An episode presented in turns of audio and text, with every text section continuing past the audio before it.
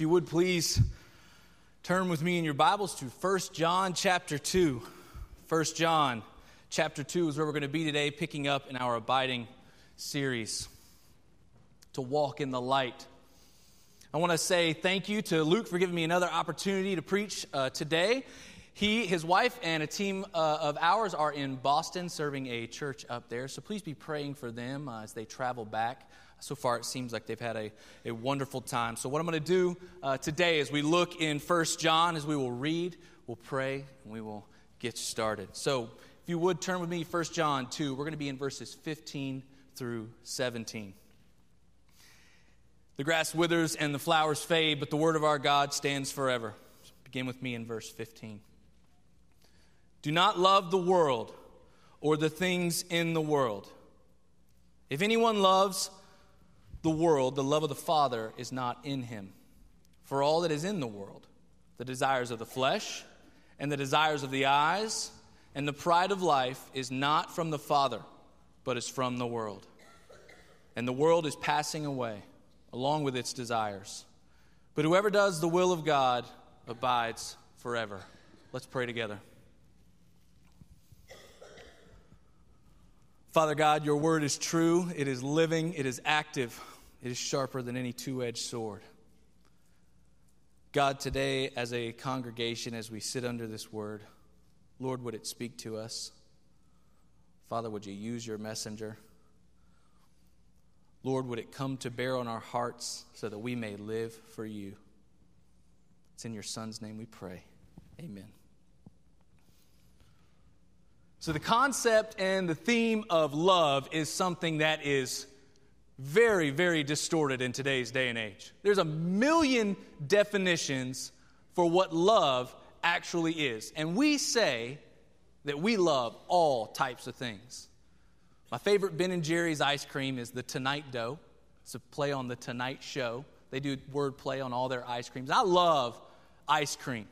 We love each other, right? Up to a certain point. Some of us would say, I love you, man, but not like that. We say we love all types of things and we throw it out there, but this world is trying to get us to see love in a myriad of lights. We're being taught from a young age what love actually looks like. Disney seems to have all of that cornered. If you've watched any Disney movie in the last, I don't know, however long Disney's been here, we are being told what love actually is. We're being told that if you've got a frozen heart, the only way that you can thaw that frozen heart is by an act of true love. You know, I would even say that there's some gospel tie into that, right? But spoiler alert, the movie Frozen came out in 2013, and what happens is the act of true love actually comes from within. So that's what Disney believes. You've got it in you. You can thaw your own frozen heart. We see constantly that, you know, you're only loving me if you affirm exactly what I want. That's love, right? That's what love actually is. One of the great bands of your time exclaimed, I want to know what love is. I love the band Foreigner. Another great voice said what we most of us were thinking, which is, I would do anything for love, but I won't do that. I also love Meat Loaf. The truth is, is that love is misused and misunderstood because on this side of heaven, Satan is going to try to get us to have affection for anything other than the Father. And that's why John's writing to his audience. It makes me think of the book of James. When he's writing to a people in crisis, he's saying, Listen, you guys are dispersed. Everything seems like it is just flying in every different direction. In the book of James, he calls them to be doers of the word and not hearers only. But what's John calling them to? He's calling them to abide. That Greek word, meno to remain, to last, to reside. And that is as hard of a choice in this passage as it is for us today. So, what is he saying? He's appealing to what they know to be true. He begins in 1 John 1 saying, Listen, what I have seen, what I have experienced, what we have then conveyed to you, this truth, abide in that.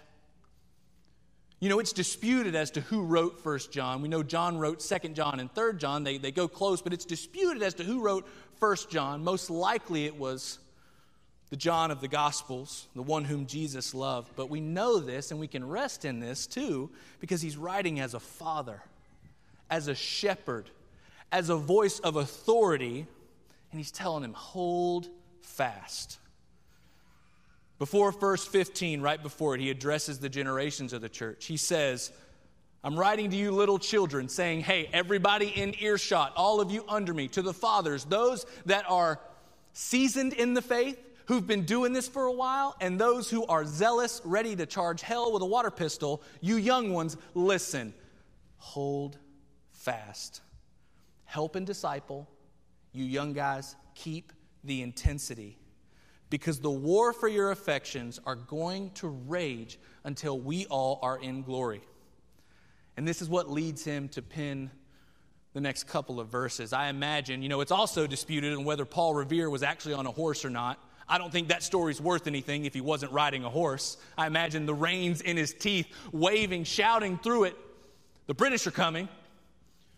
This is, this is John sitting here saying, if you hear anything, if there's anything I want you to get, if we're going to abide,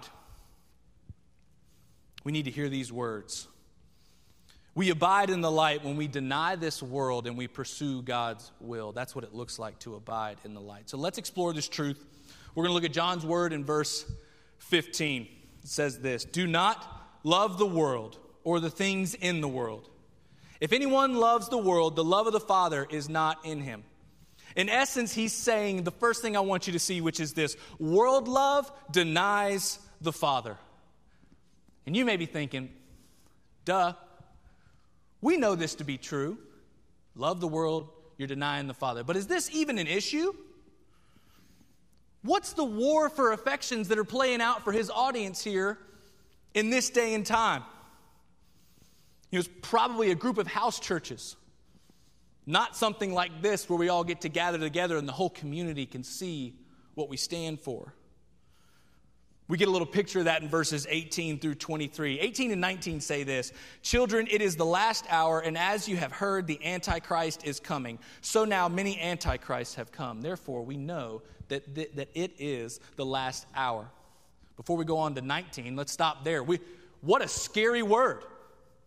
He's writing very specific here. First off, it's been about following Christ and abiding in the light. And then he gets specific, talking about an issue and the issue that's taking place is that the Antichrists are here. Now, we can't mince this. We know that the Antichrist in the book of uh, 1st and 2nd Thessalonians, that would be the lawless one, the one that is foretold that is going to ultimately, in the end times, oppose who Jesus is, right? That is capital A Antichrist. The beast in Revelation, the one that will fight against Christ, that's going to come to the earth. But that's not what he's talking about here. Look at 19. They went out from us, but they were not of us. For if they had been of us, they would have continued with us. But they went out that it might become plain that they all are not of us. So, the boogeyman of the Antichrist that has come into this church, that have led him to say, verses 15, 16, and 17, isn't just this one singular thing off in the future. Apparently, that's what's happening as people are leaving the church this antichrist, to be anti Jesus, to be anti the things of God, apparently that's welling up inside of the church. They're hemorrhaging people and they're choosing something else. We see this in 2 Timothy 4:10. 2 Timothy 4:10 Paul says for Demas in love with this present world has deserted me and gone to Thessalonica a guy who walked with Paul, who met Jesus on the Damascus Road, has deserted him. Why? Because he's in love with this present world. He was with Paul. How do you leave Paul? James 4 4 also gives us a picture of what it looked like as James was writing to his church in the dispersion. He was saying, Listen, You adulterous people, do you not know that friendship with the world is enmity with God? Therefore, whoever wishes to be a friend of the world makes himself an enemy of God. Verse 15 Do not love the world or the things in the world. Is this an issue?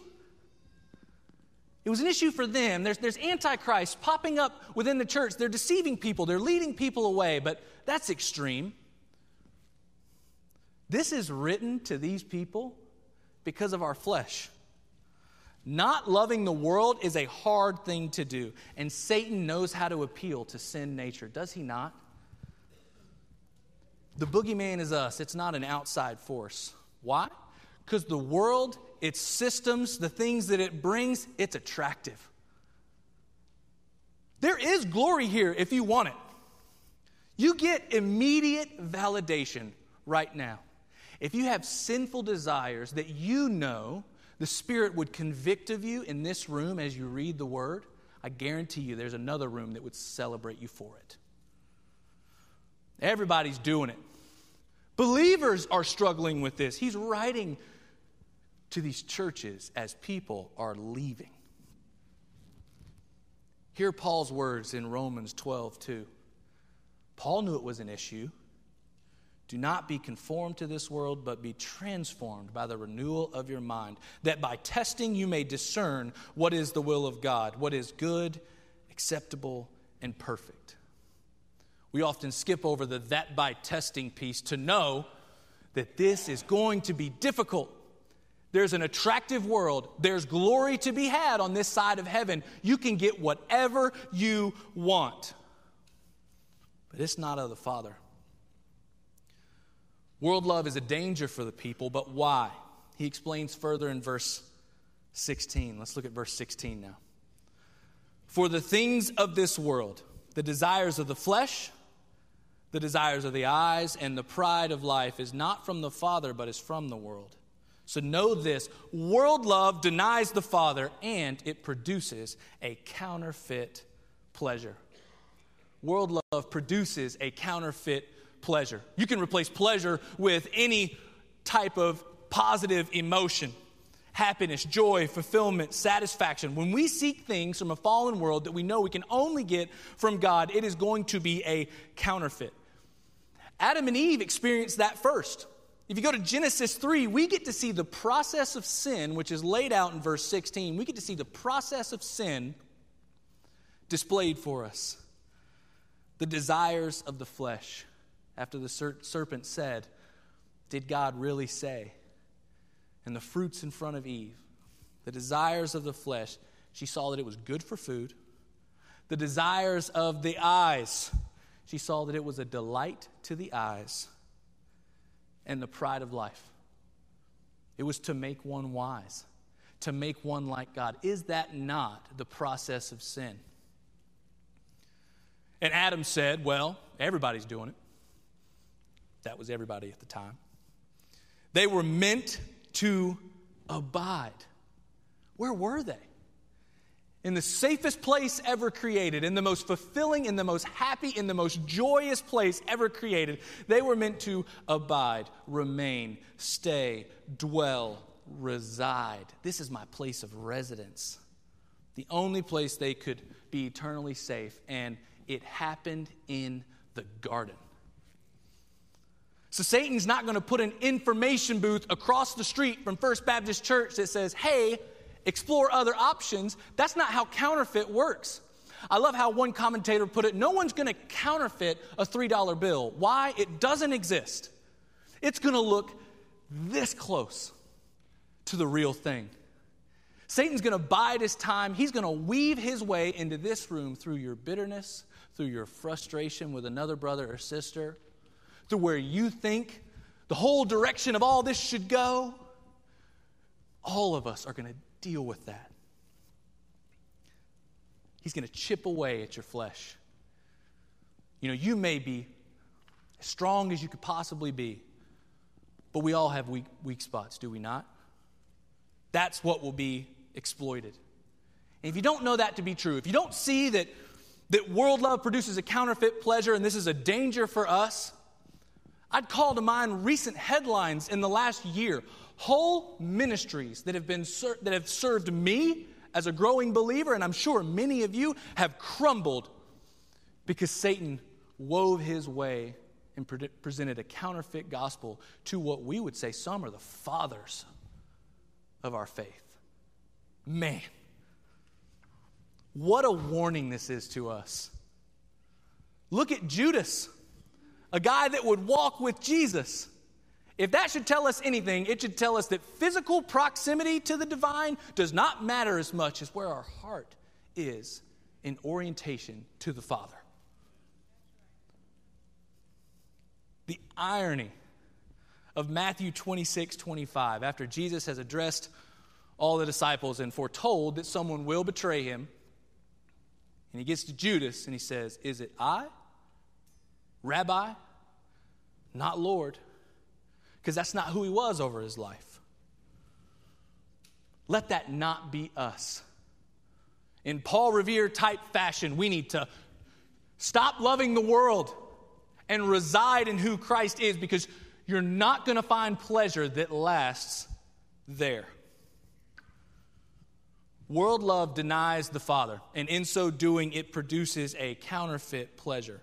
But John doesn't leave us there. Let's go on to verse 17. He gives us hope with something to do. Abiding love pursues the will of God. Look with me at verses 17. And the world is passing away along with its desires, but whoever does the will of God abides forever. The deceivers in verses 18 through 23 who are leading those away from the gospel, buying into something that is antichrist, living as if Jesus is not the Messiah, when faced with loyalty to the Father and loyalty to the world, they chose wrong man, are we, are we prone to choose wrong? How many of you in here have, have chosen wrong in the past? How many of us in here feel that even on the best day as a believer, man, we got up, we did our quiet time, I prayed through my prayer list, I worked with Meals on Wheels, I volunteered over at the Bassett Center. How many times, even on those days, is Satan just chipping away at the flesh. When we sin, we choose something that is going to pass away. I wonder how long it was before Esau was hungry again after he had that bowl of red stew. So, what does it look like to choose right? We keep getting this call to abide, to reside, to stay with Christ. But what does that mean? Jesus gives us a picture of that. One of the most beautiful word pictures and truths that I would I'd call you to just rest in this week in John chapter 15 verses 1 through 4. Jesus says, "I am the true vine, and my Father is the vine dresser." Every branch in me that does not bear fruit, he takes away, and every branch that does bear fruit, he prunes, that it may bear more fruit. Already you are clean because of the word I have spoken to you. Abide in me, reside in me, rest in me, stay with me, and I in you. As the branch cannot bear fruit by itself unless it abides in the vine, neither can you unless you abide in me. Jesus is saying that choosing right, pursuing the will of God, and ultimately getting eternal life in Him begins with what you do with His life, His death, and His resurrection. Look at verse 24 in chapter 2. Let what you heard from the beginning abide in you. What is that? What have we heard from the beginning? that God, in his infinite, glorious, sovereign will, spoke things ex nihilo, out of nothing, into existence. Why? For his glory. And it was perfect. And it was for our good. And he created man and woman to dwell with him, to reside in him, to have life in him, and have it abundantly. But what happened? What have we heard from the beginning? That we fell. We chose wrong. Sin and death became a reality for God's creation. What was perfect was now marred. In our sin today, in your sin, for each one of you in here, if you have not placed your faith and trust in Jesus, we sit without hope and under a just and righteous wrath for a holy God. A holy God cannot look upon sin. But it didn't stay there, did it? What happened? God did something. He sent his son, his only son, Jesus, to die on the cross, to take a very necessary penalty for your sin. And he was the only person to be able to be the sacrifice that we could never be and could never give. And once and for all, a perfect and forever love was established he sent, his Jesus, he sent Jesus to pay the penalty for us. Let what you have heard from the beginning abide in you. You think you want to run away? Let what you have heard from the beginning abide in you. You think you have doubts? Let what you have heard from the beginning abide in you. That is true love. So, for believers in the room, those who've put their faith and trust in Jesus, let what you've heard from the beginning abide in you. Cling to the vine. Leave this world and cleave to the true bride, to the true groom. Cling to the vine that gives you life. And for those of you in the room who have not done that, maybe you're waiting to clean yourself up. Maybe you're straddling the fence between world love and abiding love, God love. You can't have both. Those desires aren't magically going to change. What does Paul say? They're transformed for the renewal of your mind, that by testing you may know what the will of God is. So today, trust. Your faith and trust in Jesus. Trust in the vine. Abide in the, in the vine in order to pursue a new will, guys, you're going to need a new heart. We're going to have pastors and deacons today around if you would like to speak about what it means to have a new heart. If you know someone that's questioning, ask a question on the way home today. Poke and prod, and as Satan is chiseling away at our flesh, let's chisel away at that heart as well. Let's expose it to the truth of the gospel today. Because there is no better day than today to abide in the vine, where true life is found, where true pleasure, true joy is found, and where it will be complete. God doesn't give the counterfeit, He gives the real thing. Praise God, we have a hope and a future and something that's never going to pass away. Let's pray together. Father God, we thank you once again for your word. And Lord, it would be a disservice today for us not to pray for those in the room that maybe have not given their faith to you, given their lives to you. God, many of us are wrestling. Maybe we've believed in something that is counterfeit. Maybe we don't know what it means to have right desire, and we've never chosen right once in our life. God, would you expose those hearts to the balm that is your gospel? God, would you provide healing through your Son? And Lord, may we rejoice as a church in the truth that there is no safer place but to abide in you.